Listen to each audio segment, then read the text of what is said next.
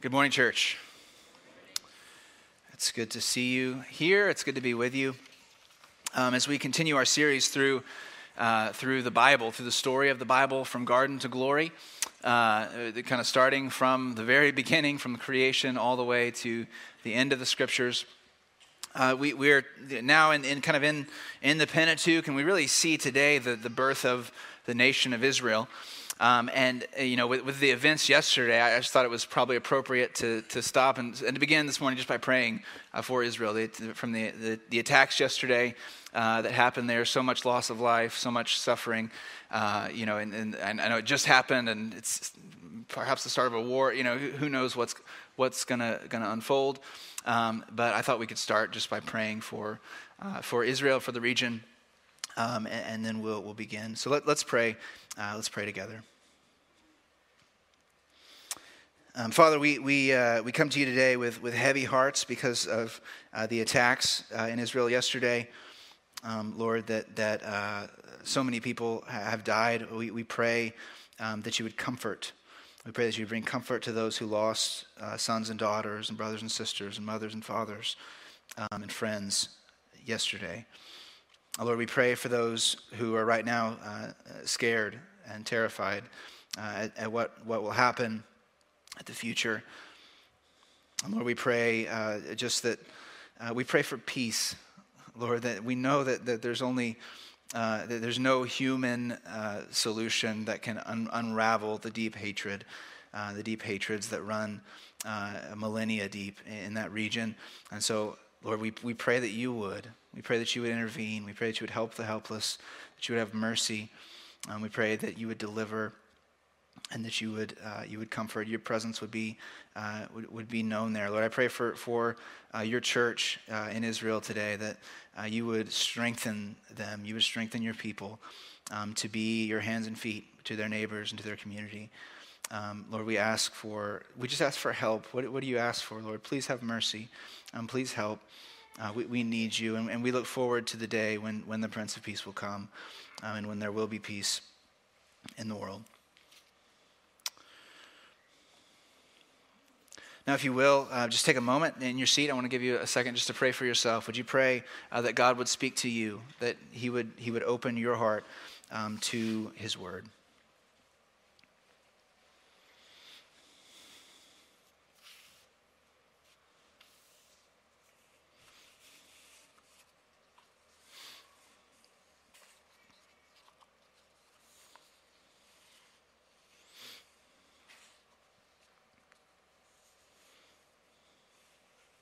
Would you pray also for me um, that I would be faithful to God's word and that I would be helpful to you?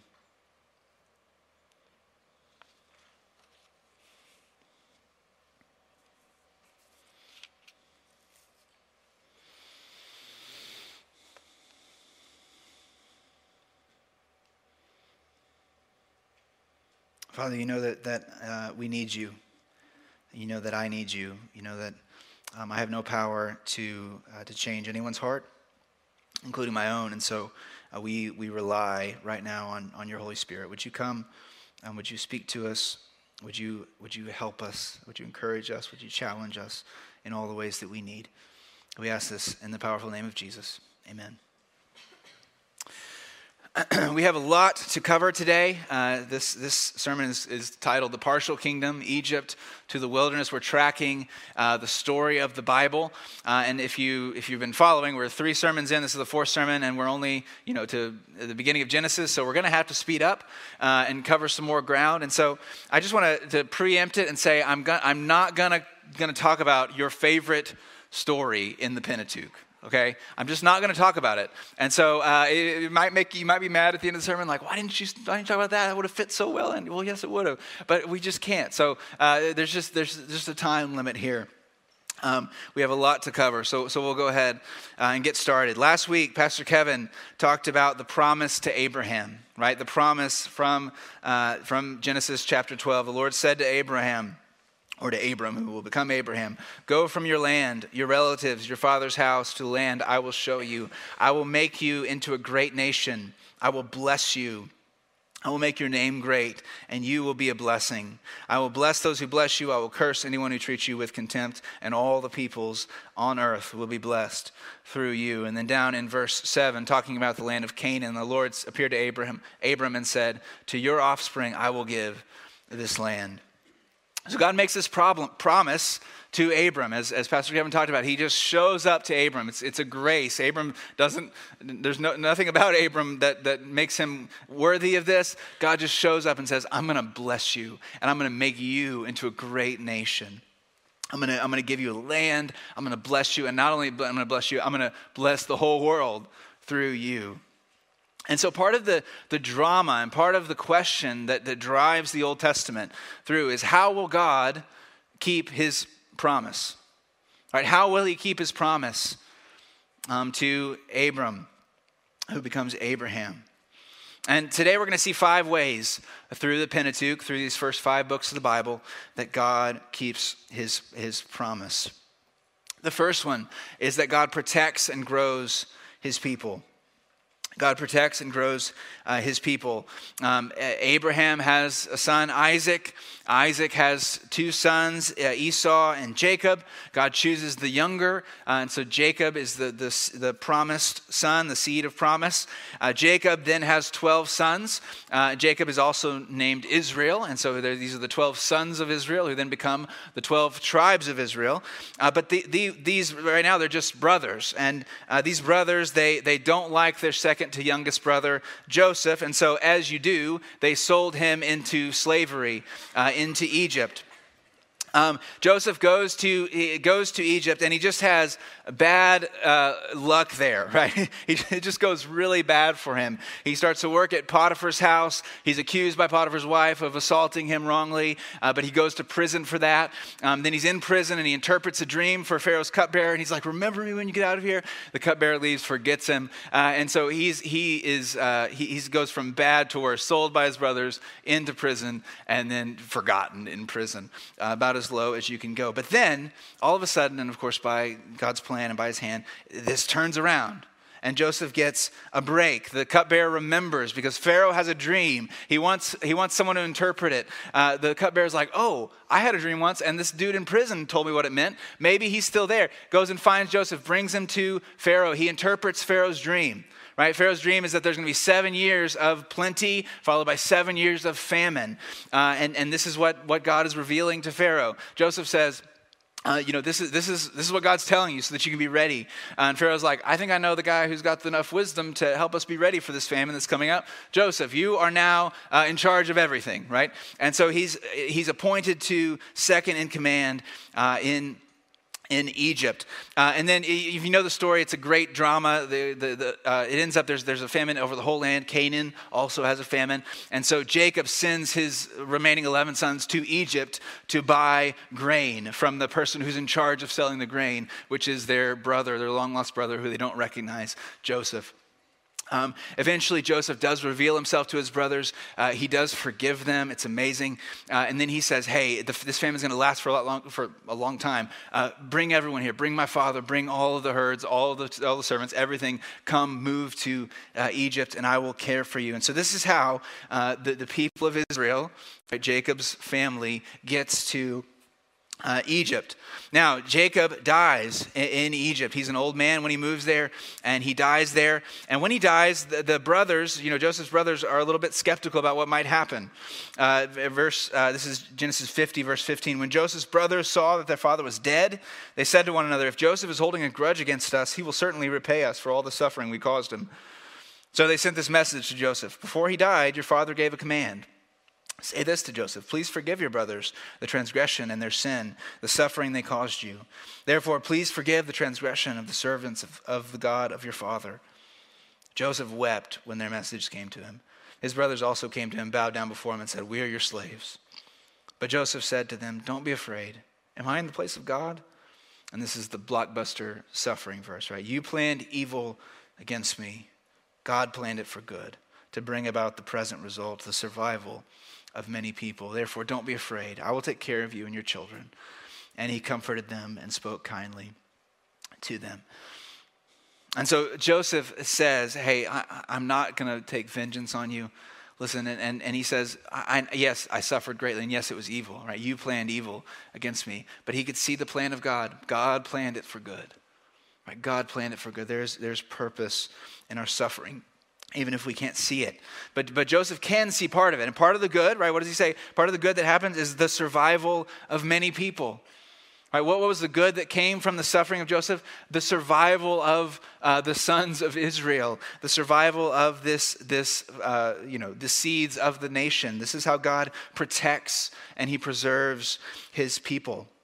You see at the end of Joseph's life uh, that he has faith in the promise in, in uh, Genesis 50 24. Joseph said to his brothers, I'm about to die.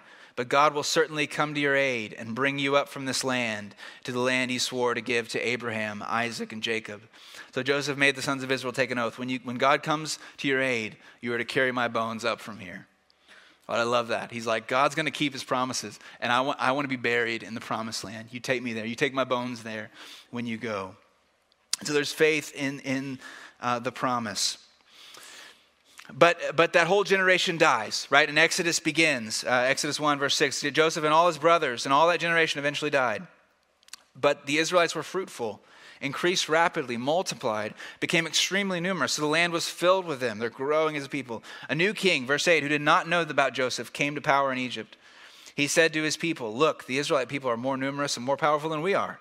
Come, let's deal shrewdly with them. Otherwise, they will multiply further. When war breaks out, they'll join with our enemies, fight against us, and leave the country. So the Egyptians assigned taskmasters over the Israelites to oppress them with forced labor. They built Pithom and Ramses as supply cities for Pharaoh. But the more they oppressed them, the more they multiplied and spread. So the Egyptians came to dread the Israelites. Israel becomes, right, it becomes in, in Egypt a great nation. Do you see? God promised to Abram, yeah, I'm going to make you a great nation. And in, in Egypt, they become many multitudes. They become enough people to be uh, their own nation. But the problem, of course, is that they're they're oppressed, right? They're, they're oppressed as slaves. They're not in their own land. They're not living under the rule and the blessing of God. They're living under the rule uh, of, uh, and the oppressive rule of Pharaoh. Which leads us into the second way that God keeps his promise um, to his people is that he delivers them. Right? He delivers them. In Exodus, we are introduced to one of the main characters of the Bible, who's Moses right? And Moses uh, is, is uh, miraculously uh, preserved as a little baby. Uh, Pharaoh commands that all the, the male uh, Israelite children be killed.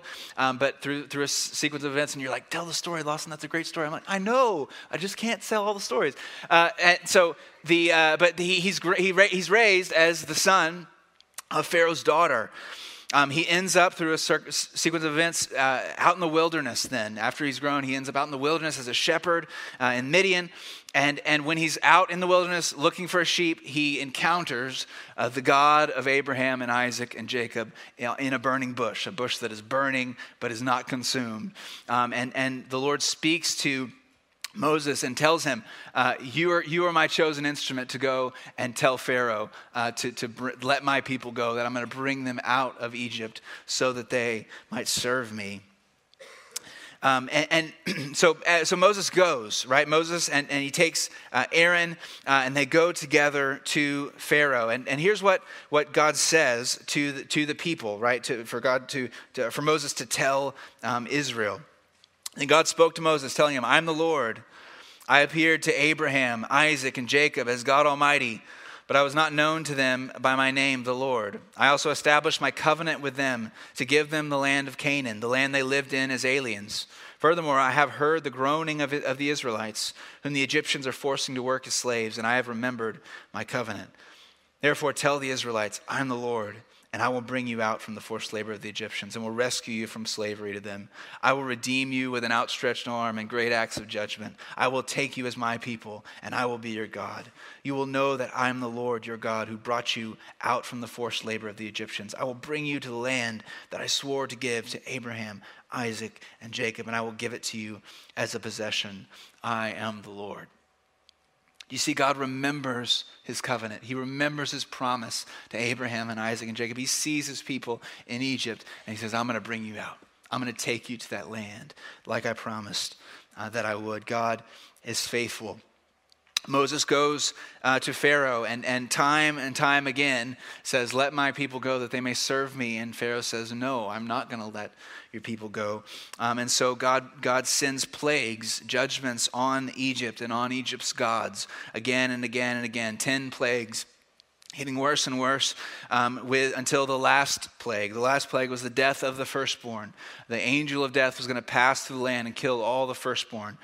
Um, and this is where uh, the, the Passover, the Jewish Passover, comes from right? God told his people, he said, the, the, the angel of death is going to pass through the land. Here's what you do to avoid uh, your firstborn being killed. You take a lamb, you kill the lamb, you put the blood on your doorpost, you paint it on there, um, and then you, you, uh, you eat that lamb and you pack your bags and you wait, and I'm going to deliver you right and, and do you see and it's kind of a weird thing put blood on the door like what's the this is weird uh, but do you see the, the the imagery right do you see what what G, what what uh, God is, is foreshadowing. Right? There's a way to avoid the wrath of God, and it's to be covered by the blood.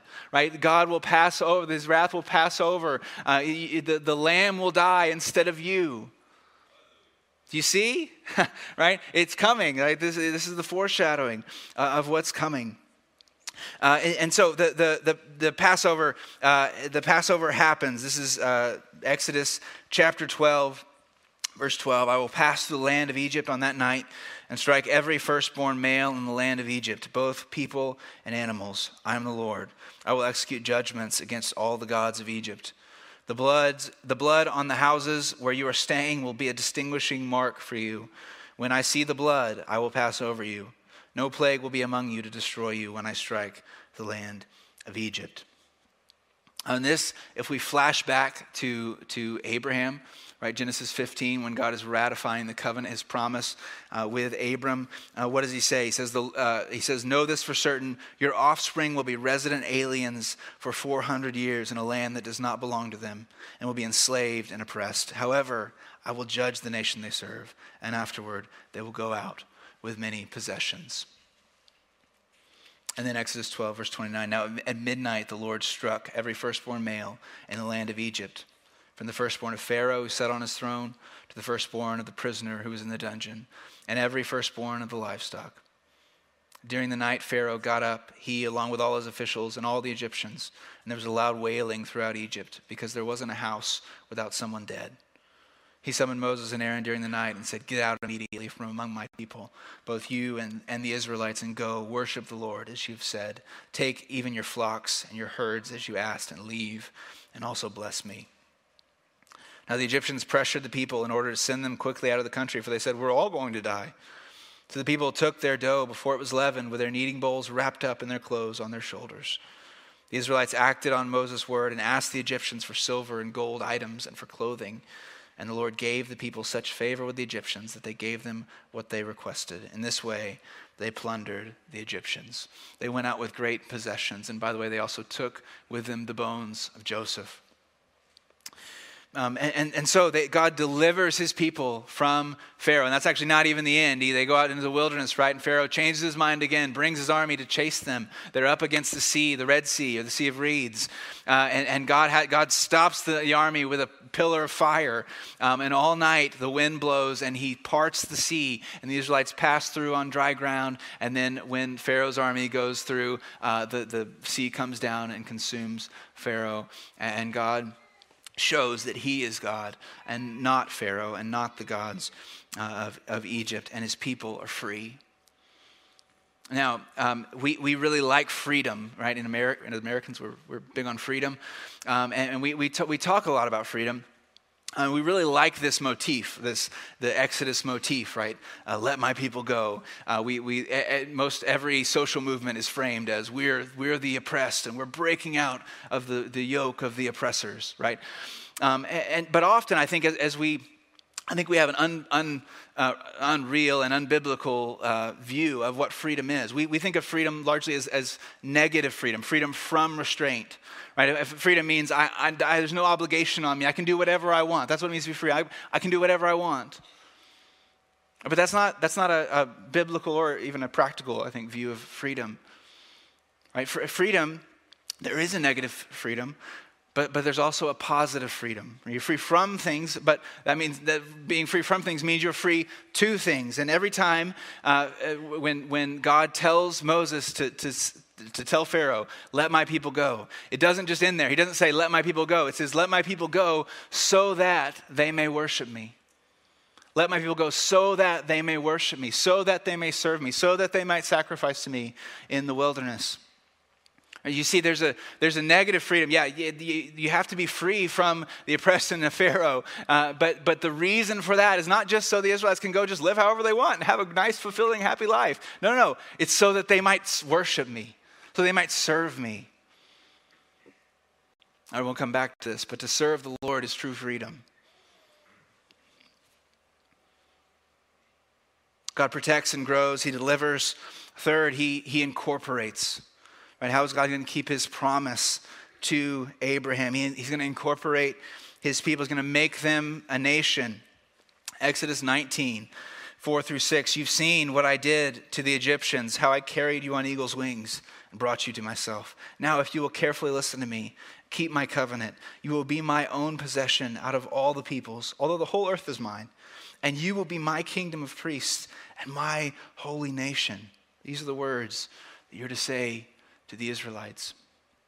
Right, I brought you out, and then of course this is just a, a, a, group of freed slaves at this point. This isn't, a, this isn't a nation, but he says, "I'm going to make you a nation. I'm going to make you a people. I'm going to make you my my uh, holy nation, the, the one that I uh, promised. You're going to be a kingdom of priests. You're going to bless the world. This nation is going to bless the world. You'll be my people." How does he do this? He does this by giving his people his law. Right? He does it by giving his people the law. Then God spoke all these words, verse uh, 20, Exodus 20, verse 1. God spoke all these words I am the Lord, your God, who brought you out of the land of Egypt, out of the place of slavery. Do not have other gods besides me. Right, this is the first of the Ten Commandments. He goes on with the rest of the commandments and, and expounds on them. But, but notice, this is so important, the, the order. Right, notice the order Notice it's not, God, God doesn't say, hey, you obey my commands and then maybe, maybe I'll deliver you. It's exactly the opposite.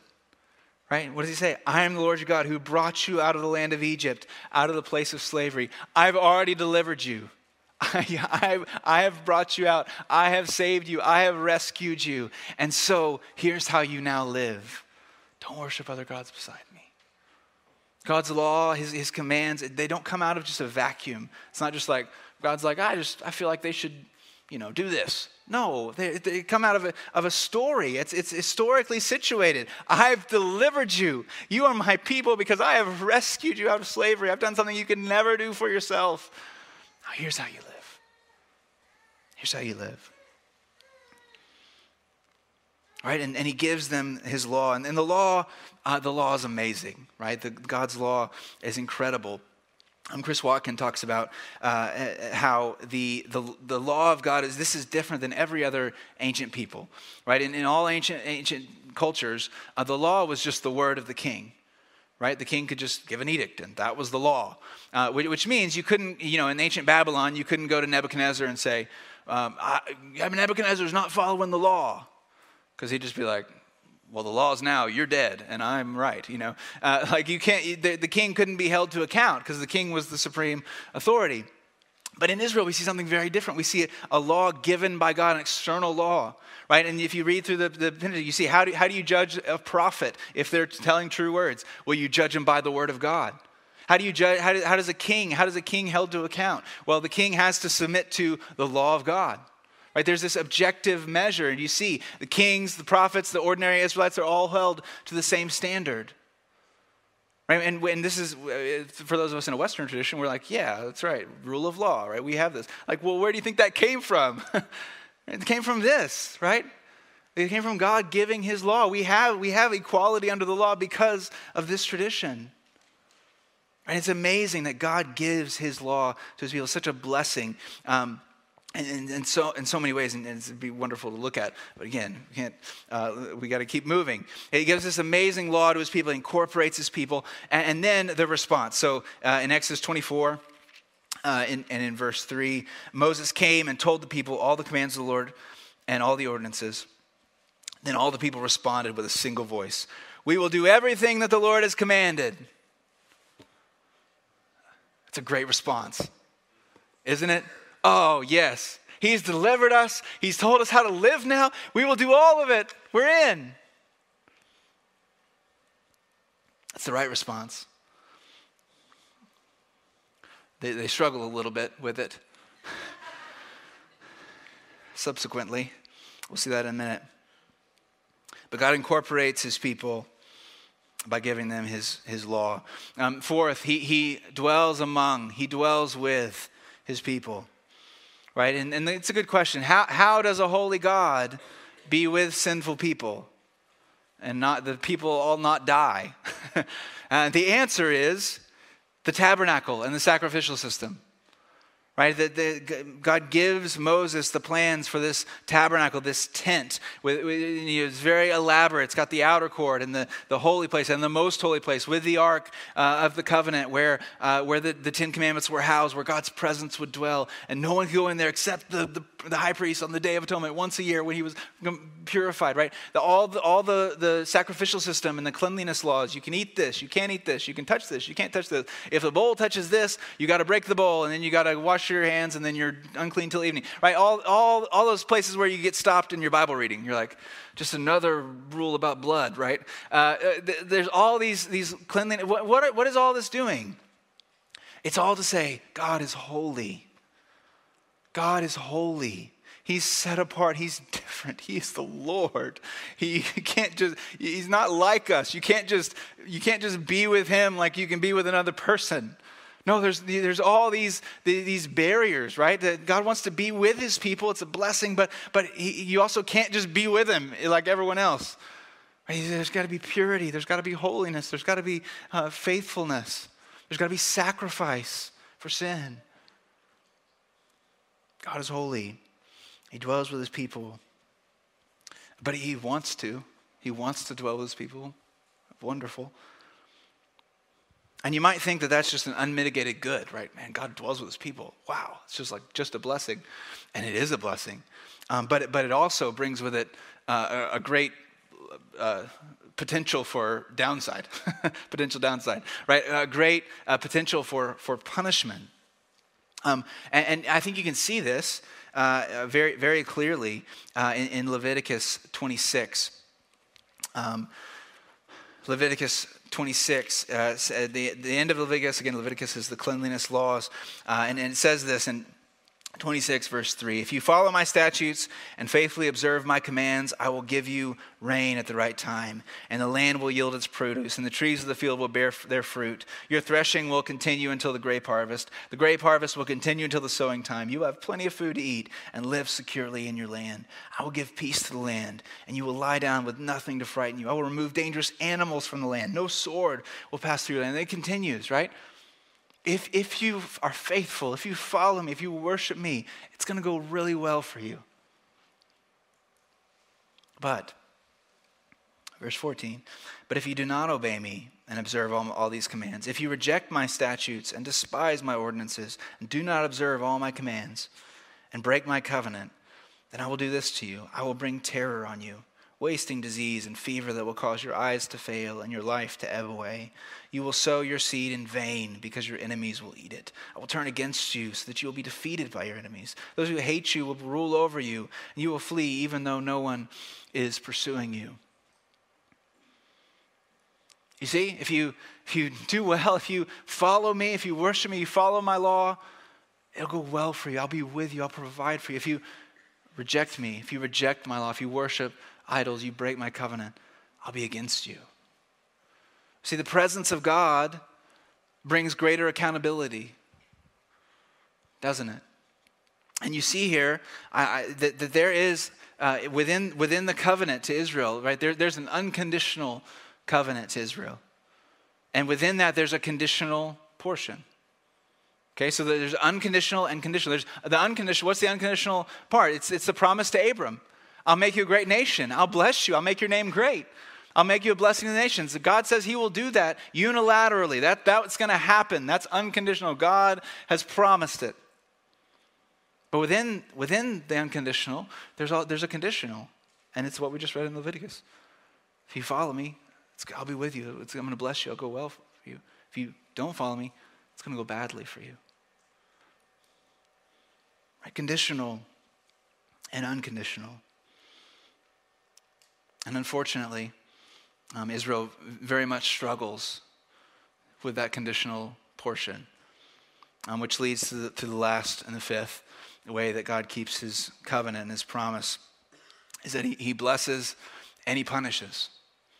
Right, so he, yeah, we've seen him bless. He blesses with his presence. He blesses with provision. We didn't even talk about the manna from heaven, uh, the, the quail, the, the meat that God provided, the water from the rock. He, he's providing everything that they need as they walk through, uh, through the wilderness.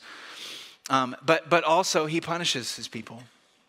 Right? He, he punishes his people. It, in fact, uh, we, we read the people's response I will do everything the Lord has commanded. Um, and, and literally, right after that, uh, Moses goes up on the mountain to get the plans for the tabernacle, and he's up there 40 days. God's speaking to him, giving him these, these plans. And, uh, and at the end of that, God says, Hey, you got to get down there because uh, the people are worshiping a golden cow. And Moses is like, What? And so he goes down and, and he, he's furious and he throws down the tablets and they shatter. And he, uh, he's you know, so mad and he grinds up the, the you know, statue and makes people drink it, and he gets a bunch of Levites and they kill a bunch of the people who are, who are worshiping idols. Uh, and then God sends a plague, and a bunch more of the Israelites die. And then Moses prays and asks God to forgive, and God, God forgives and he relents. Even though there's, con- there's always consequences for sin, right? but he relents. He says, I'm not going to destroy my people, um, I, I will forgive them. But there's punishment. Right? There's punishment for breaking the command. It's literally 40 days after they've received the law for the first time, and they've said, We will do it right? They, they, they say, Aaron, make us an idol. And he's like, okay. He punishes them. 15 months after, uh, 15 months after uh, Israel leaves Egypt, they come to the, the border of the promised land. Okay? And it really, they're really set up uh, to, to fulfill the promise. Right? It just seems like this is a great moment. Um, they, they, they have become a great nation, just like God said. Right? That they are on the verge of, the, the, of Canaan, the actual land that God promised to Abraham and Isaac and Jacob all those generations before. Um, they, they, have the law of God, they have his, his rule and his command. They're, they're ready to live under his blessing in this new land. And so it's set up to go, man, is, God's about to fulfill his promise to Abram. So Moses sends scouts into the land. He sends 12 scouts, um, and, and they go and they spend 40 days there. They, they travel all around the land. Um, they, come, they come back. They bring a bunch of, there's huge fruit. Uh, it's, a, it's a land flowing with milk and honey. It's a rich land. Um, they bring back this fruit. And when they get back, all the people gather together to hear their report. Um, and Joshua and Caleb, two of the spies, they say, It's a great land, and God's given it to us. Let's go take it. Um, but, but the 10 other spies say, there are giants there. And there's fortified cities and there's people everywhere. There's no way we could take this land. They're going to kill us. They're going to kill us and they're going to take our children and our, and our wives and make them slaves. And we see the response uh, in Numbers chapter 14, the response of the people, starting in verse 1. Then the whole community broke into loud cries, and the people wept that night. All the Israelites complained about Moses and Aaron, and the whole community told them, If only we had died in the land of Egypt, or if only we had died in the wilderness. Why is the Lord bringing us into this land to die by the sword? Our wives and children will become plunder. Wouldn't it be better for us to go back to Egypt? So they said to one another, Let's appoint a leader and go back to Egypt. Then Moses and Aaron fell face down in front of the whole assembly of the Israelite community. Joshua the son of Nun, Caleb the son of Jephunneh, who were among those who scouted out the land, tore their clothes and said to the entire Israelite community, The land we passed through and explored is an extremely good land. If the Lord is pleased with us, he will bring us into this land, a land flowing with milk and honey. Give it to us. Only don't rebel against the Lord, and don't be afraid of the people of the land, for we will devour them. Their protection has been removed from them. The Lord is with us. Don't be afraid of them. While the whole community threatened to stone them, the glory of the Lord appeared to all the Israelites at the tent of meeting. They get to the border of the land. They're about to take possession. They're about to receive the promise. And then they fail to trust the Lord. Even after all they've seen, after all they've been through, after seeing the, the, the wrath of God and the blessing of God, for seeing his provision, after being rescued from slavery, they come to the promise and they, they will not enter in. Right? They, they, are, they are afraid and they fail to trust. And so they're punished. Right? They're about to they're about to kill Aaron and Moses here. God Himself, His presence has to intervene just to save uh, Moses and Aaron, so they don't, they don't stone their leaders. And and really, God's like, I'm you know I'm just gonna I'm gonna kill them all, and I'm gonna start over with you, Moses. We'll just make a new nation. And Moses like, God, don't do that. Remember your covenant. Remember your people. Um, and God's like, okay, I I won't kill all of them, but those who are 20 and up are gonna die in this wilderness, right? They're going to die. And the, and the, Israelites wandered for 40 years in the wilderness.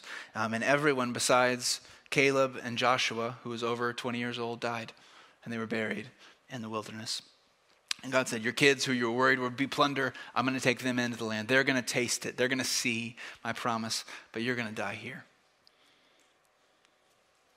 So God punishes his people. And I, I, wish I could say that those 40 years of, of wilderness wandering were were, uh, you know, just they were the people of God were just so repentant and submissive, and uh, they they knew what they'd done, and they followed and were faithful to the Lord. But that's if you've read the Old Testament, you know that that's not true. They weren't smooth years, right, of wandering in the wilderness. What do we see here? What do we see here? Well, I think the first thing we see is that God is faithful to his promise. Right? Every step of the way, God is faithful. He's accomplishing his purposes. He's, he's doing what he said he would do. And, and you also see that Israel is not. Israel is not faithful. At every step they complain, every step they wonder. And we've tracked the, the kingdom of God as God's people, God's place under God's rule and blessing. And, and at this stage of the story, we see God's people, and it's Israel. They, got, they, they are a people, they're a great nation. But instead of being in God's place, they're in the wilderness. Instead of living under God's rule and blessing, they're living under his punishment, and they're wandering for 40 years.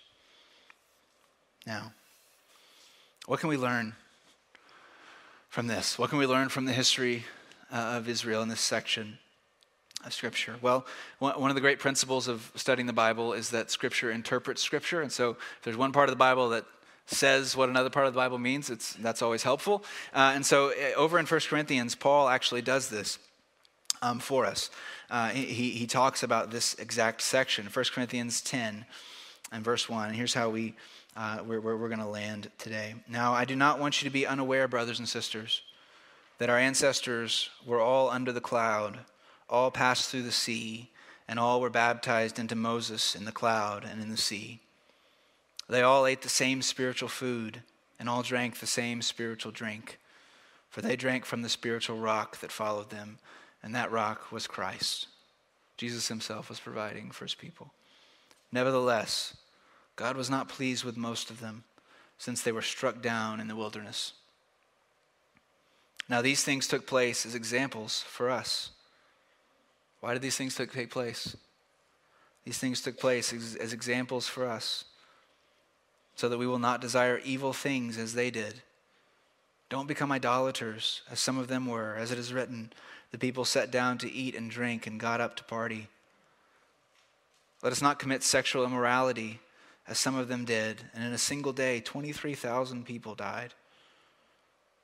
Let us not test Christ, as some of them did, and were destroyed by snakes. And don't grumble as some of them did and were killed by the destroyer.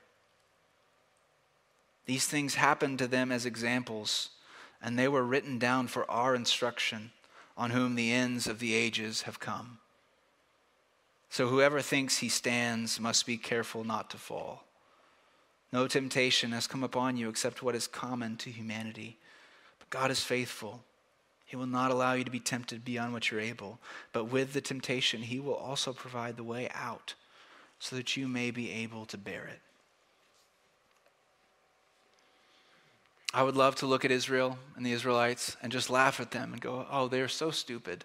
How could they possibly? They walked through the sea. They, God led them in a, with a pillar of cloud and a pillar of fire. They, they saw his mighty wonders. They saw the ground open in Korah's rebellion and swallow up whole people and close again. Right? They, they saw all of these wonders. How could they not trust God? How could they not be faithful? But that doesn't seem to be what Paul says we should do. Instead, he says that these are written down as warnings, as examples for us, and that uh, whoever thinks he stands must be careful not to fall. And maybe we, maybe we should have some humility to say, oh, and what have we been shown? What have we been given? What revelation do we have in, in the scriptures? in Christ, the God Himself who's come and who's lived and who's died and who's risen from the dead, who's ascended to heaven, who will return. What have we seen? What faithfulness uh, have you seen in your life that God has accomplished? And then, how, how do we fail to trust? Right? Which should, should lead to humility, should lead to self examination. Should they just go, how, how am I tempted? How am I tempted to, to desire evil things as they did?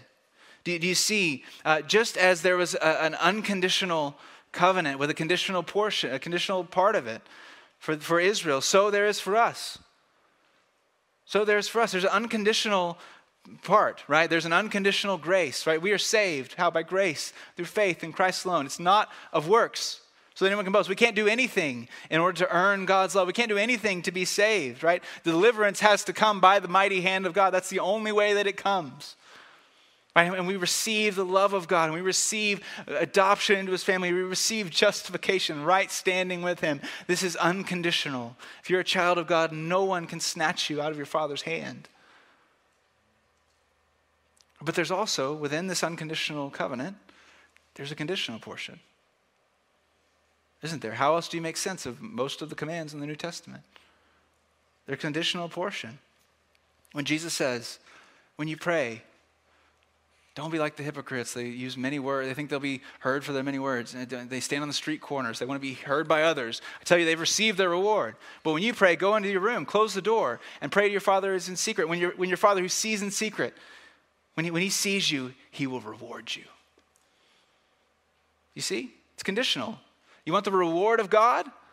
Don't pray to be seen by others. Pray in secret. Pray, spend time with the Lord where no one can see. It's conditional. It happens if you do it, doesn't if you don't. Fruitfulness. Right? What does Jesus say? Abide in me, and you'll bear much fruit. You know as a Christian you can choose not to abide in Christ? You can choose to ignore Christ. Haven't you? right? Uh, you know, the, Paul says, those who sow to the flesh right, will reap the flesh. Those who sow to the Spirit will reap the Spirit.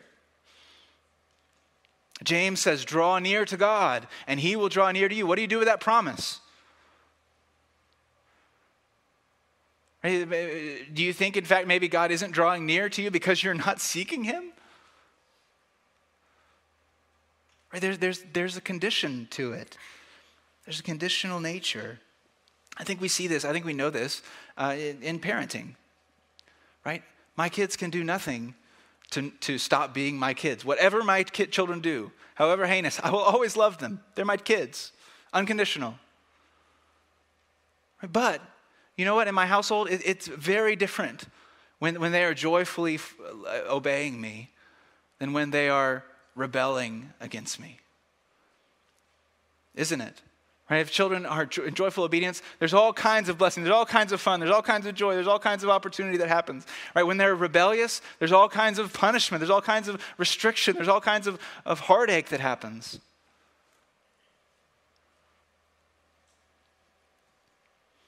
And this is the same with the Lord. You see, even in this passage, he, Paul is saying, as a Christian, listen, you have the power, you have the choice to fight temptation to walk away from temptation or not to. Now, if you're not a Christian, uh, the Bible says you're a slave to sin, right? You, you don't have a choice. really, right? You, you, you will sin because Satan is your master. The flesh, sin is your master. Your, your God is your belly, right? You, you're just mastered by your desires. And you know what you need? You, you can't just try to obey, that won't work. You need deliverance, right? You need a, a, a rescue. And this is what Christ offers, right? That he died for your sins. And you can receive that as a gift, the unconditional gift and grace of God. But if you're a Christian, then you have the power, right? No temptation has come upon you except what's common to humanity. God is faithful. He will not allow you to be tempted beyond what you're able. With the temptation, He will provide a way of escape that you may be able to bear it. Right? You can, you choose. Will I go with this evil desire or will I not?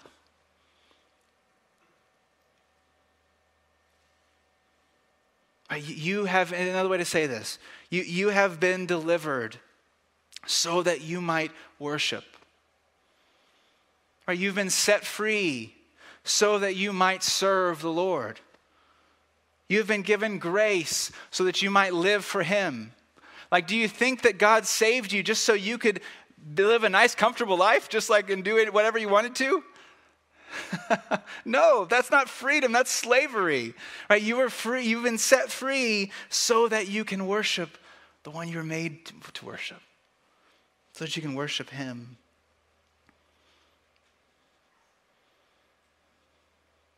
And listen, God is faithful. God is faithful. He, he accomplishes all of His promises. He, he does everything that he says he will do. And listen, uh, we, we are the ones on whom the ends of the ages have come. Like, we're not in the same spot as the Israelites, right? We're further along down the line. That's what we're talking about. This whole story, we can see we're, we're going to be able to place ourselves in the story where we are. But God is working. He's still working in the world. He's still doing things. There, there are things yet to come that have been promised that He has not done yet, and they will happen. And you know what? He's using His people. He's using His people to make disciples in the world. And listen, I don't know about you, but I do not want to be the ones who die in the wilderness. I don't want God to say, because of your unfaithfulness, you're going to die, and your children, I'll take your children into the promised land. They're going to see my works in their generation. No, I want to see God work in our generation. And, and what will God do? What could He do? What will He do with the people who are wholly devoted to Him? What will He do with the people who take this seriously? And don't become idolaters as they did. I'm, I'm not going to live for my career anymore. I'm not going to live for beauty or sexual allure or how my body looks anymore. I'm not going to do it. I'm not going to, work for the approval of my parents anymore. I'm going to, I'm to stop that. I'm not going to worship the things that I, that, that my neighbors worship every day of every week. I'm not going to live for money and material possessions and comfort and approval and power. I'm not going to do it. Wait, what will he do with people who put away sexual immorality, anything outside, any, anything sexual outside of a man and a woman in God ordained marriage? What, what will he do with the people who said, I'm not looking at pornography anymore? I'm putting it to death. I'm going to confess that to my brothers today. I'm going to get it out in the open. I'm going to put it to death. What will we say to people who say, I'm never complaining again? I'm not grumbling. I'm going to trust that God, I'm going to trust this, this terrible situation, this evil situation I'm in, is because God has put me here and He's going to work and I'm going to trust Him. What will He do? What, what could He do? What will He do with the people who are wholly devoted to Him? Oh, my prayer is that we wouldn't miss what God is doing in the world. May He help us. We need Him. Let's pray.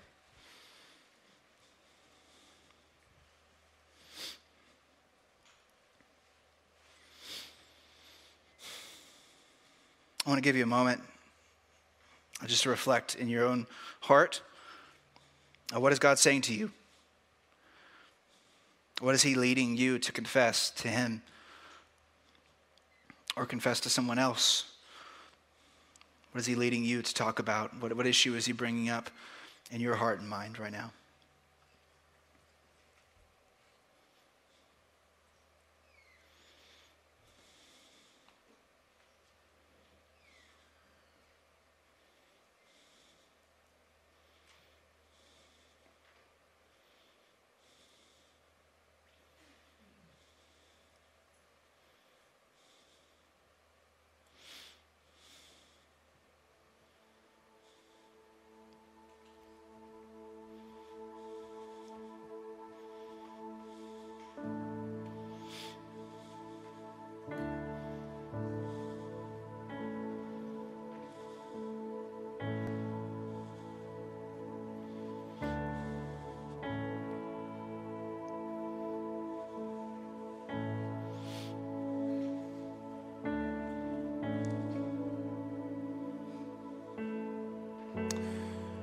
Father, for the, the person in here who isn't following you, uh, who's really living for themselves, living for their own goals, their own commitments.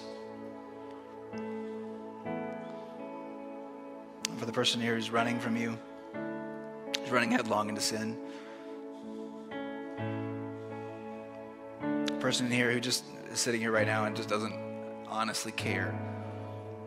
Um, I just pray that you would pour out your love into their hearts in this moment in a way that they can't deny. I pray that you would draw them to yourself. I pray that you would deliver them like you brought the, the Israelites out from slavery, that you would bring us all, you'd bring these people out of slavery to sin and they could experience the freedom of worshiping and serving you.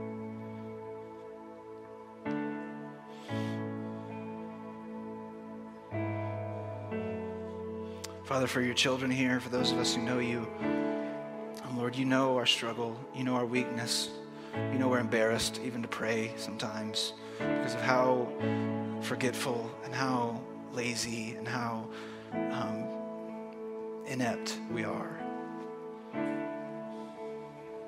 We should be so much further along, Lord.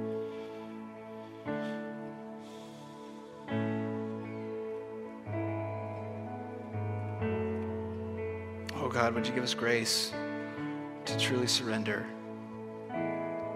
to be wholly yours, to leave our idols, to leave sexual immorality, to lead, leave the ways that we don't trust you, the ways we complain and grumble.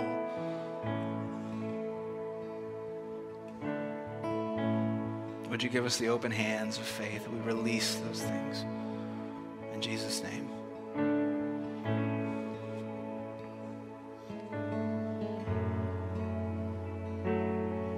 Father, would you do a work in us, in, our, in, in this people, in this place, in this time? Would we see your works and your mighty, your mighty power in our generation?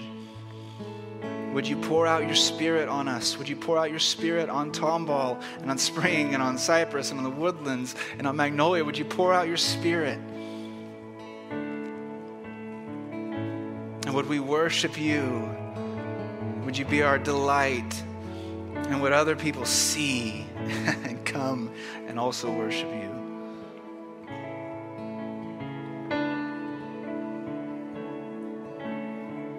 Make us yours. Father, you're, you are, you are good. We love you. In Jesus' name.